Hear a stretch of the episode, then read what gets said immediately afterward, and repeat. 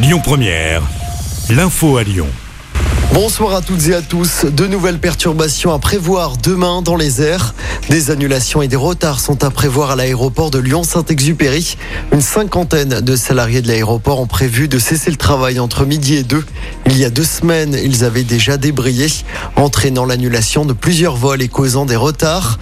Les grévistes demandent une augmentation des salaires ainsi que des recrutements de personnel. Un nouveau suspect interpellé dans l'enquête sur l'agression de policiers à la guillotière.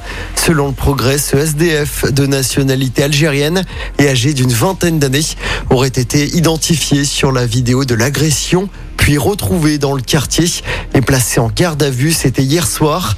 Il aurait donc participé aux violences sur les fonctionnaires en civil qui intervenaient place Gabriel Péry. C'était la semaine dernière.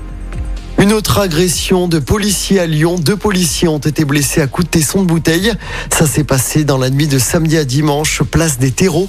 Selon le progrès, quatre fonctionnaires qui n'étaient pas en service sont venus porter secours à une femme importunée par un homme de 25 ans.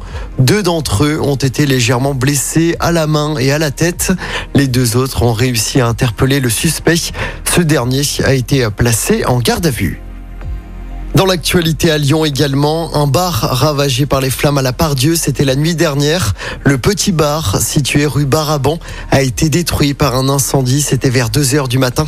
L'établissement était fermé au moment du feu et aucun blessé n'est donc à déplorer. L'origine du feu est inconnue pour l'instant et une enquête est en cours. Attention à ces perturbations sur la ligne T1 à compter d'aujourd'hui. Le tram circule uniquement entre Debourg et la gare Pardieu jusqu'au 12 août prochain. Les arrêts de Thiers-Lafayette à UIT Fessine ne seront donc pas desservis dans les deux sens de circulation en cause des travaux d'aménagement sur le secteur Pardieu.